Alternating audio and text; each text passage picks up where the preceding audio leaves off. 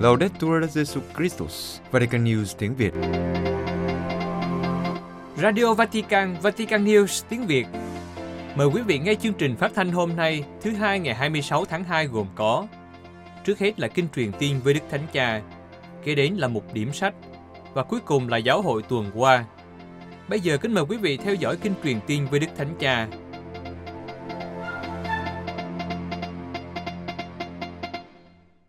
Trưa Chủ nhật ngày 25 tháng 2, từ cửa sổ dinh tông tòa, Đức Thánh Cha đã cùng đọc kinh truyền tiên với các tín hữu hiện diện tại quảng trường Thánh Phêrô. Trước khi đọc kinh, Đức Thánh Cha đã có một bài huấn dụ ngắn dựa trên đoạn tin mừng Chủ nhật thứ hai mùa chay về biến cố Chúa hiển dung trước ba môn đệ thân tín. Đức Thánh Cha nói: Cari fratelli e sorelle, buongiorno. Anh chị em thân mến, chào anh chị em.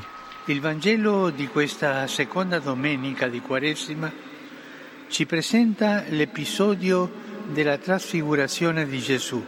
Tin mừng Chúa Nhật thứ hai mùa chay này trình bày cho chúng ta việc Chúa Giêsu hiển dung.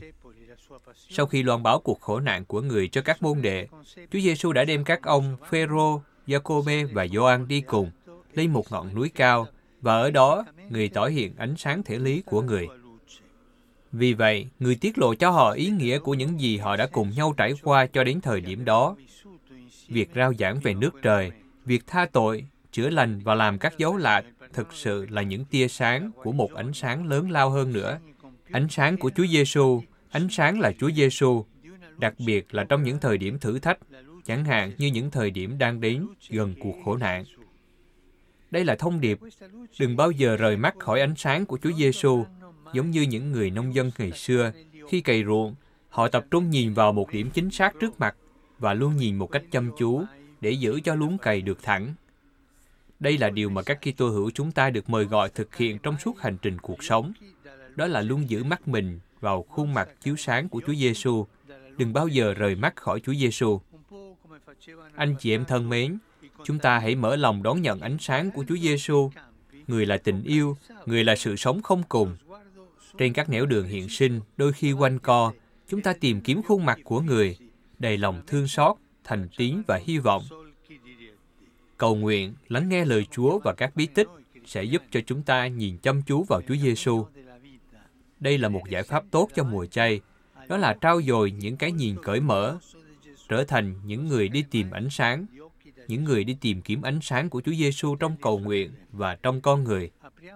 Vì vậy, chúng ta hãy tự hỏi, trên hành trình của mình, tôi có luôn hướng mắt nhìn về Chúa Giêsu Kitô, đấng đồng hành với tôi không? Và để làm được điều này, tôi có dành không gian cho sự thinh lặng, cầu nguyện và tôn thờ không? Cuối cùng, tôi có tìm kiếm những tia sáng nhỏ của Chúa Giêsu được phản chiếu nơi tôi và nơi mỗi anh chị em tôi gặp không? Và tôi có nhớ cảm ơn người về điều đó không? Xin mẹ Maria, người đã tỏa sáng bằng ánh sáng của Thiên Chúa, giúp cho chúng ta luôn nhìn chăm chú vào Chúa Giêsu và nhìn nhau với lòng tin tưởng và yêu thương. Kính mời quý vị hiệp ý đọc kinh truyền tiên với Đức Thánh Cha. Angelus Domini, nunciavit Mariae. et concepit de Spiritu Sancto. Ave Maria, gratia plena, Dominus tecum, benedicta tui mulieribus et benedictus fructus ventris tui, Iesus. Sancta Maria Mater Dei, ora pro nobis peccatoribus, nunc et in hora mortis nostre. Amen. Ecce ancilla Domini. Fiat mi secundum verbum tuum. Ave Maria, gratia plena, Dominus tecum, benedicta tui mulieribus et benedictus fructus ventris tui, Iesus. Sancta Maria Mater Dei, ora pro nobis peccatoribus, nunc et in hora mortis nostre. Amen. Ora pro nobis, Santa Dei Genitrix. Udini et ficiamur promissionibus Christi. Grazie a Tua, quesumus Domine, mentibus nostris infunde, ut angelo annunziante che sti fili Tua incarnazione conioio, per passione meius ad crucem, la resurrección y gloria perducamo. Per Cristo Dominum nostrum. Amén. Benedica vos, Omnipotente Deus, Pater et Filius et Spiritus Sanctus. Amén. Amén.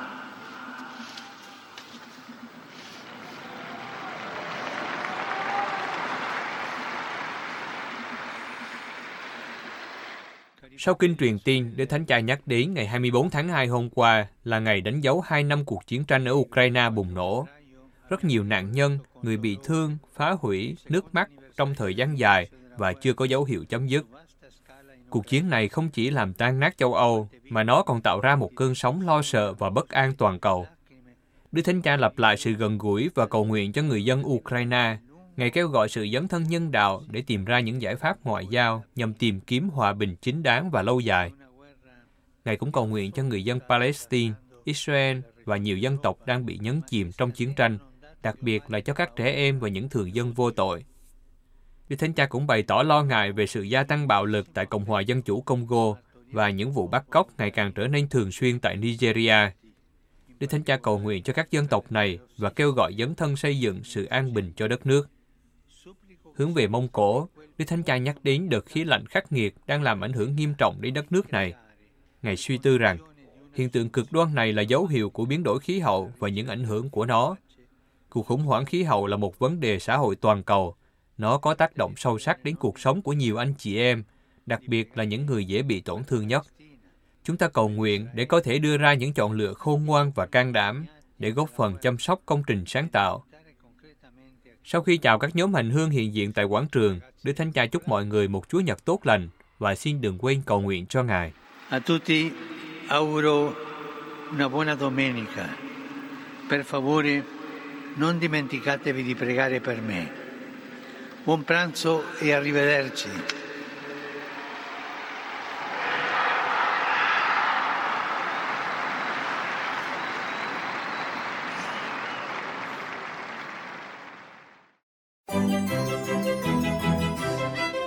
Vatican News tiếng Việt Chuyên mục Điểm sách Giới thiệu sách Hiện tượng con người Phần 1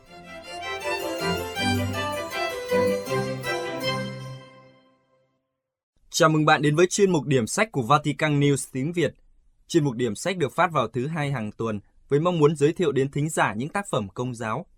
Chúng tôi hy vọng rằng chuyên mục sẽ mang đến cho bạn những cuốn sách hay và ý nghĩa, hầu giúp thăng tiến đời sống đức tin cũng như cổ võ những giá trị Kitô giáo và nhân văn. Kính chào quý thính giả. Tuần này chúng ta cùng đến với tác phẩm Hiện tượng con người, tác giả Pierre Teilhard de Chardin, do Đặng Xuân Thảo chuyển ngữ.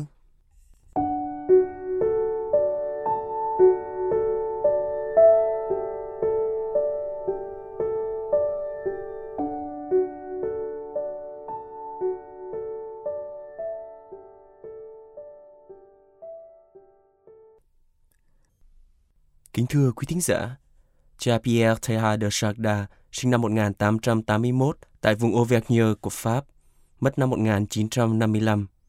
Ngài là một học giả rất đặc biệt vì ngoài việc là một nhà cổ sinh vật học nổi tiếng với việc tham gia vào việc khám phá người vượn Bắc Kinh vào năm 1929, Ngài đồng thời là một nhà nghiên cứu triết học, thần học và là một linh mục dòng tên. Tác phẩm Hiện tượng con người được xuất bản lần đầu vào năm 1955 sau khi cha qua đời. Tác phẩm đã gây tiếng vang lớn trong nhiều năm và những âm hưởng mạnh mẽ của nó đến nay vẫn còn. Cuốn sách trình bày một quan điểm độc đáo về vũ trụ. Quan điểm này mở rộng thuyết tiến hóa đến lĩnh vực tinh thần và được coi là bước tiến quan trọng trong sự hòa giải giữa khoa học hiện đại và tôn giáo. Nghiên cứu trong cuốn sách khởi đi từ một nghịch lý, con người, biểu lộ có việc khoảng cách hình thái học giữa con người và khỉ giống người là không đáng kể. Trong khi đó, con người lại khác những động vật ấy biết bao. Để giải thích nghịch lý này, tác giả lần theo quá trình tiến hóa trong quá khứ cho đến tận những cội nguồn của sự sống trên trái đất. Bằng cách nhìn ra những đường nét chủ đạo của quá trình đó, đôi khi bị che phủ bởi những vẻ ngoài có vẻ đối nghịch. Tác giả chỉ ra những điều kiện chung mà sự sống trong quá khứ phải thỏa mãn để có được diện mạo như ngày hôm nay. Rồi từ đó, tác giả rút ra quy luật về độ phức hợp và ý thức. Cũng chính từ cách nhìn này, tác giả nhận ra sự cần thiết của việc đưa vào quá trình đó một biến số mới nhằm diễn giải hợp lẽ hiện tượng con người. Biến số đó là mặt nội tại của sự vật, hay chính là tâm thần, được giả định hiện hữu dưới một dạng sơ đẳng ngay từ cấp độ tế bào. Theo những nấc thang tiến hóa, cấp độ tâm thần này ngày càng tăng lên và bắt đầu từ con người. Tác động của nó trở nên nổi trội sau khi đã trở thành ý thức có phản tỉnh. Từ đó, tinh thần trở thành động lực chủ chốt của sự tiến hóa, một tuệ quyển ra đời bên trên sinh quyển. Tiếp nối bước chuyển vượt qua ngưỡng phản tịnh trong mỗi cá thể con người là sự đi lên của ý thức, hướng đến bước chuyển tập thể của sự phản tịnh, biểu lộ qua những hiện tượng xã hội. Một hệ quả quan trọng của đề xuất này là sự tiến hóa hướng đến tính thống nhất ngày càng cao. Và còn hơn thế, con người chính là mũi tên chỉ hướng của sự tiến hóa. Đồng thời, với việc xã hội hóa của loài người, ba tính chất tâm sinh học đang tăng mạnh trên trái đất. Đó là năng lực phát minh, khả năng hấp dẫn hay đẩy xa nhau giữa các cá thể và con người. Và cuối cùng là đòi hỏi về một sự sống vô hạn. Dù thế giới vật chất có phân rã đến những trạng thái thấp nhất, thì những hy vọng cho tương lai của tuệ quyển, tức cũng chính là tương lai của sự phát sinh sự sống và rốt cuộc sự phát sinh vũ trụ, nằm trong chính con người chúng ta, tức là trong nỗ lực của con người cùng đồng lòng xây dựng tinh thần trái đất. Chúng ta cùng đi vào phần mục lục của tác phẩm. Tác phẩm Hiện tượng con người có 4 phần chính và hai lời bạt. Phần đầu tiên có tên Sự tiền sinh, phát triển các chất liệu kết cấu của vũ trụ, cái nội tại của sự vật và trái đất non trẻ. Phần 2 đề cập đến sự sống, tức sự xuất hiện của sự sống, sự lan rộng của sự sống và Demetre. Phần 3 có tựa đề tư duy. Trong phần này, tác giả phân tích về sự ra đời của tư duy, sự khai triển của tể quyển, trái đất hiện tại, sự thay đổi thời đại. Phần 4 phân tích đến sự sống siêu việt, bao gồm các phần về lối thoát tập thể, bên trên cái tập thể, cái siêu cá nhân, trái đất tối hậu. Hai phần lời bạt có tên hiện tượng Kitô giáo và bản chất của hiện tượng con người. Kính thưa quý thính giả, tác phẩm hiện tượng con người dày 558 trang trên khổ giấy 12 x 20 cm. Đây là tác phẩm quan trọng của một trong những thần học gia xuất sắc trong thế kỷ 20. Vì thế, chương trình xin dành 3 tuần tiếp theo để phân tích rõ hơn về tác phẩm này. Kính thưa quý thính giả, không phải cuốn sách nào cũng phù hợp với tất cả mọi người hay cũng không có người nào phù hợp với mọi cuốn sách. Nếu sau khi đã nghe mục điểm sách tuần này và bạn phân vân không biết liệu tác phẩm Hiện tượng con người có phù hợp với mình hay không, bạn có thể tìm đọc tại các nhà sách công giáo hay tra cứu trên Internet để tìm hiểu thêm về tác phẩm trước khi có quyết định cuối cùng. Hoặc có thể chờ một tác phẩm tiếp theo sẽ được giới thiệu vào tuần tới. Cảm ơn quý thính giả đã lắng nghe. Xin chào và hẹn gặp lại.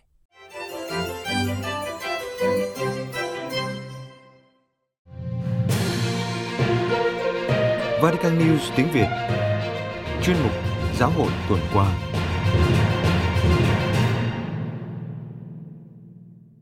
Bộ Loan báo tin mừng cung cấp tài liệu cho năm cầu nguyện. Vatican, ngày 21 tháng 2, Bộ Loan báo tin mừng đã công bố tập sách Xin dạy chúng con cầu nguyện, một tài liệu hướng dẫn về cầu nguyện cho các ký tơ hữu.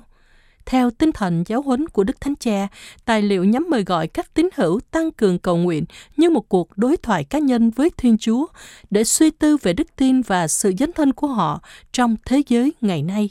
Tựa đề cuốn sách là lời các môn đệ trong chương 11 của Tin mừng theo Thánh Luca, xin Chúa Giêsu dạy họ cầu nguyện.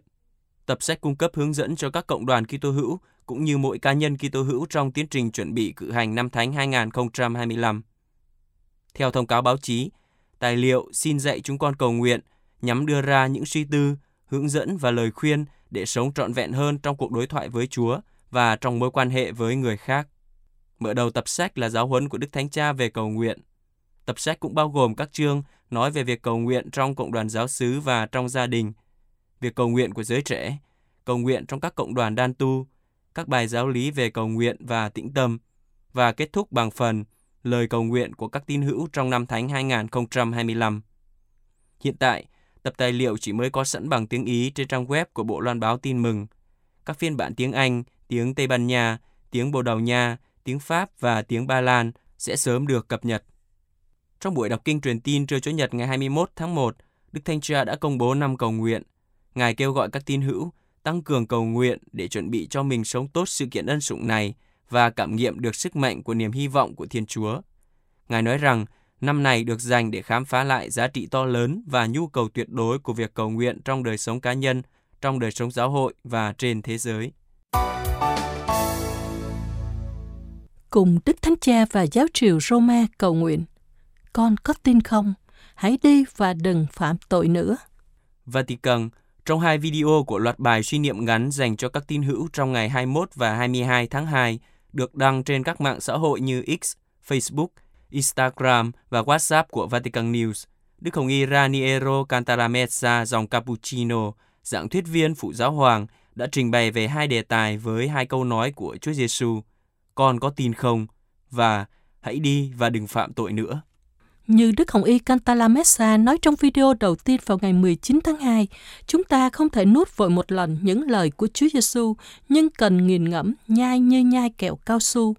Ngài gọi lời Chúa là một thứ kẹo cao su của tâm hồn. Đức Hồng Y bắt đầu bài suy niệm thứ ba cho ngày 21 tháng 2 như sau.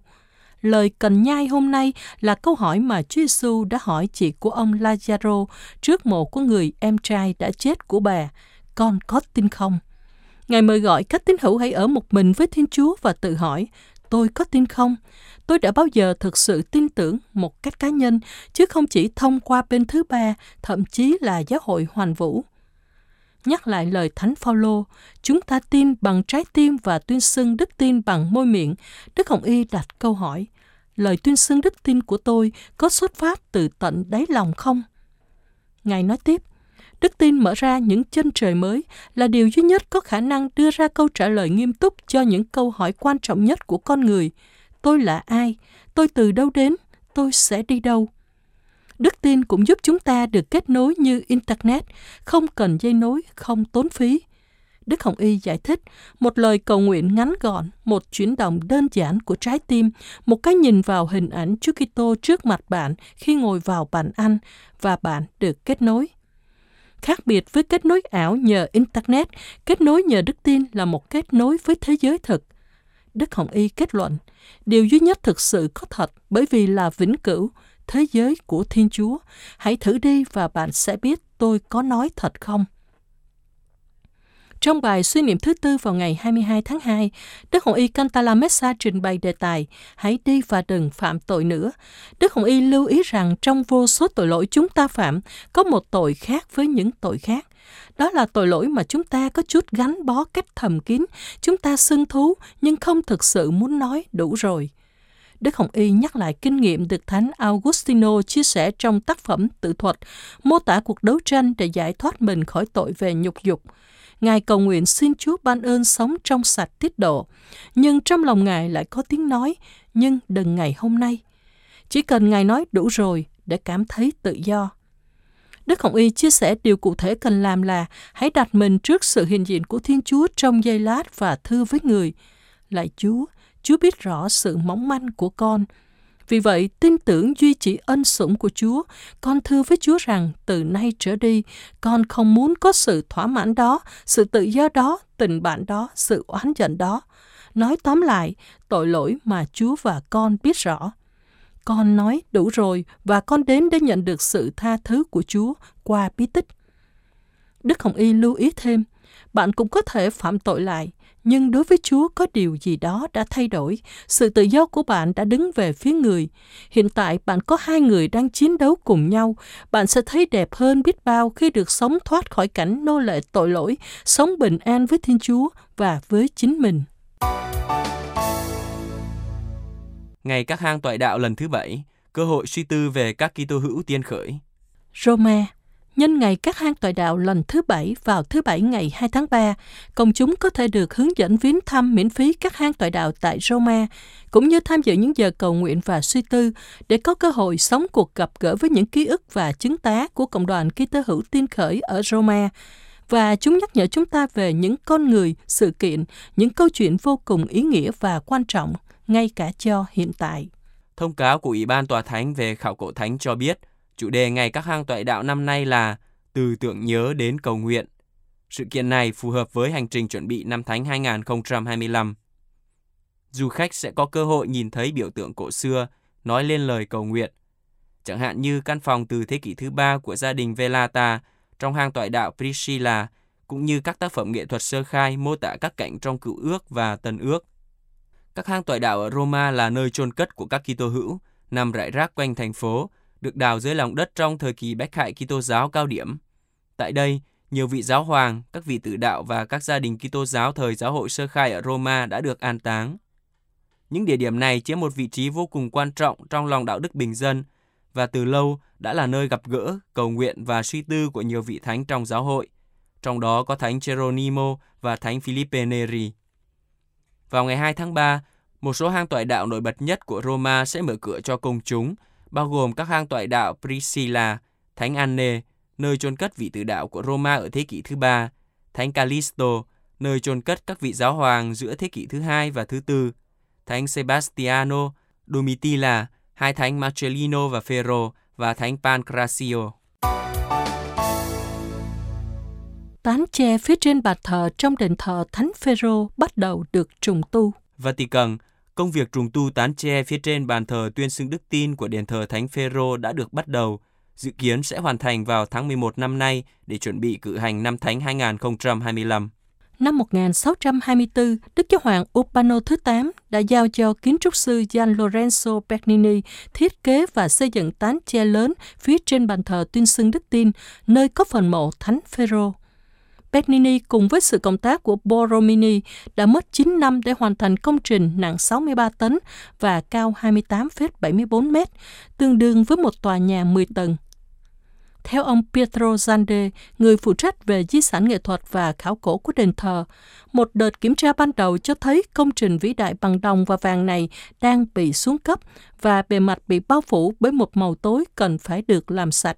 Nguyên nhân một phần do số người viếng thăm đền thờ mỗi ngày quá đông làm thay đổi vi khí hậu và chuẩn bị cho năm Thánh 2025, Vatican đã quyết định trùng tu kiệt tác đã được 400 năm tuổi này. Trong những ngày vừa qua, một dàn giáo đã được dựng lên bao quanh toàn bộ khu vực tán che bàn thờ để bắt đầu công việc trùng tu. Cha Enzo Fortunato, giám đốc truyền thông của đền thờ cho biết, ý nghĩa của toàn bộ công trình không chỉ liên quan đến công nghệ và phương pháp trùng tu, nhưng còn có các khía cạnh tâm linh – không chỉ là một kiệt tác, tán tre còn có một giá trị biểu tượng quan trọng bởi vì tác phẩm nghệ thuật khổng lồ nằm ngay trên phần mộ Thánh Phêrô. Đây là trung tâm của đền thờ, do đó có tầm quan trọng về nghệ thuật, văn hóa, biểu tượng và tâm linh. Tại đây, thánh thể được cử hành, nguồn mạch và chóp đỉnh của đời sống ký tơ hữu. Đây là ý nghĩa của việc bảo vệ và giữ gìn. Và tán tre xứng đáng là một trong những nơi được yêu quý nhất của đền thờ. Về thời gian hoàn thành, cha Enzo Fortunato cho biết vào tháng 11, mọi sự sẽ sẵn sàng cho năm thánh.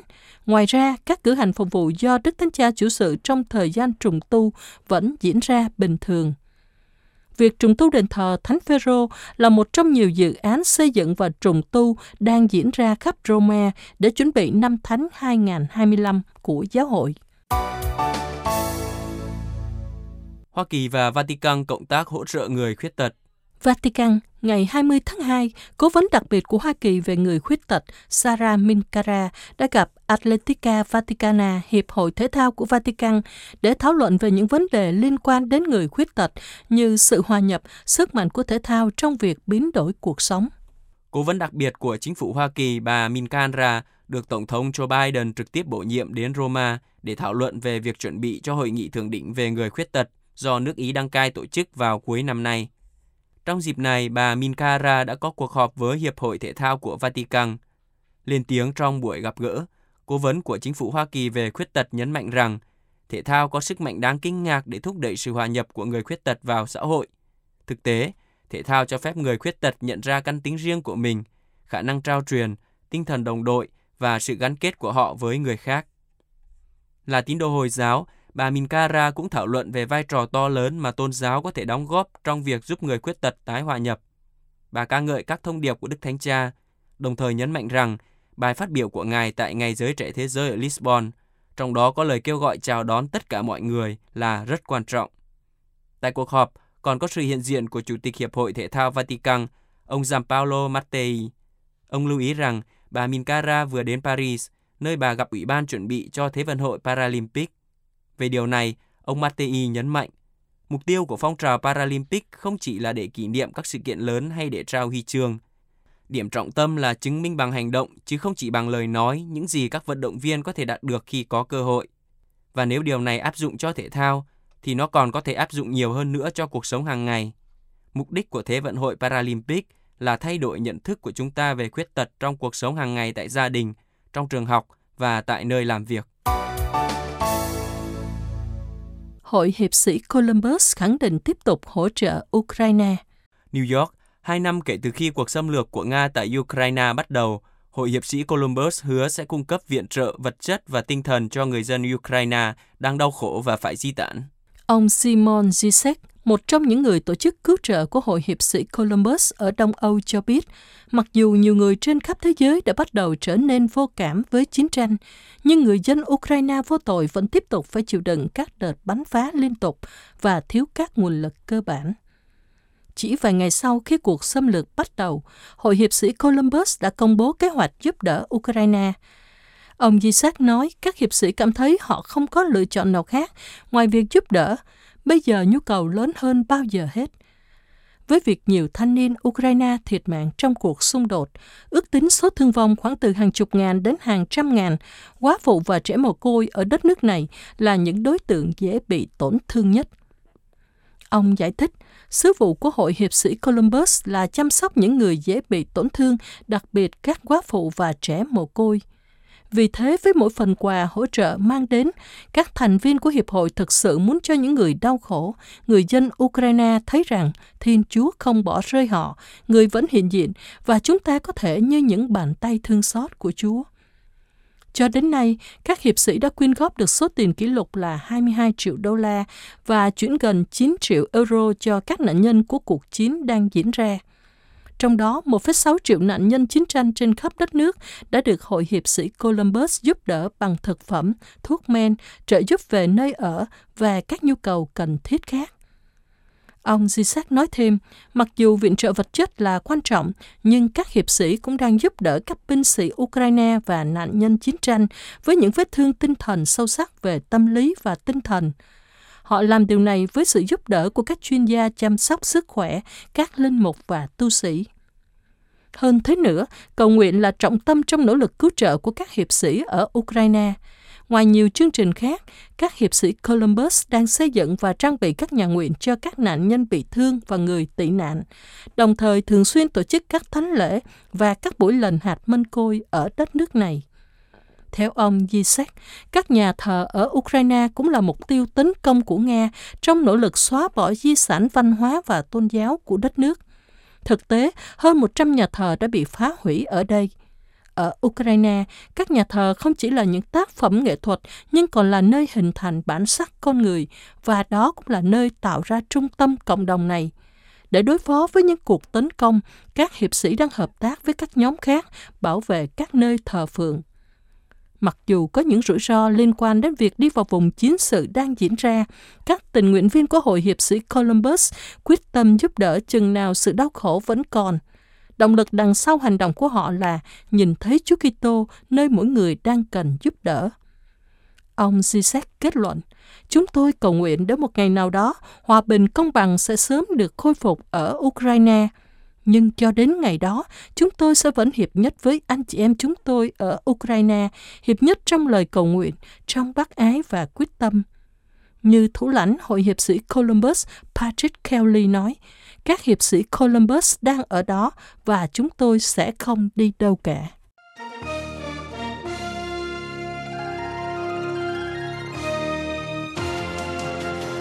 Cảm ơn quý vị đã chú ý lắng nghe chương trình Radio Vatican của Vatican News tiếng Việt. Xin Thiên Chúa chúc lành cho quý vị và toàn gia quyến. Laudetur Jesu Christus, ngợi khen Chúa Giêsu Kitô.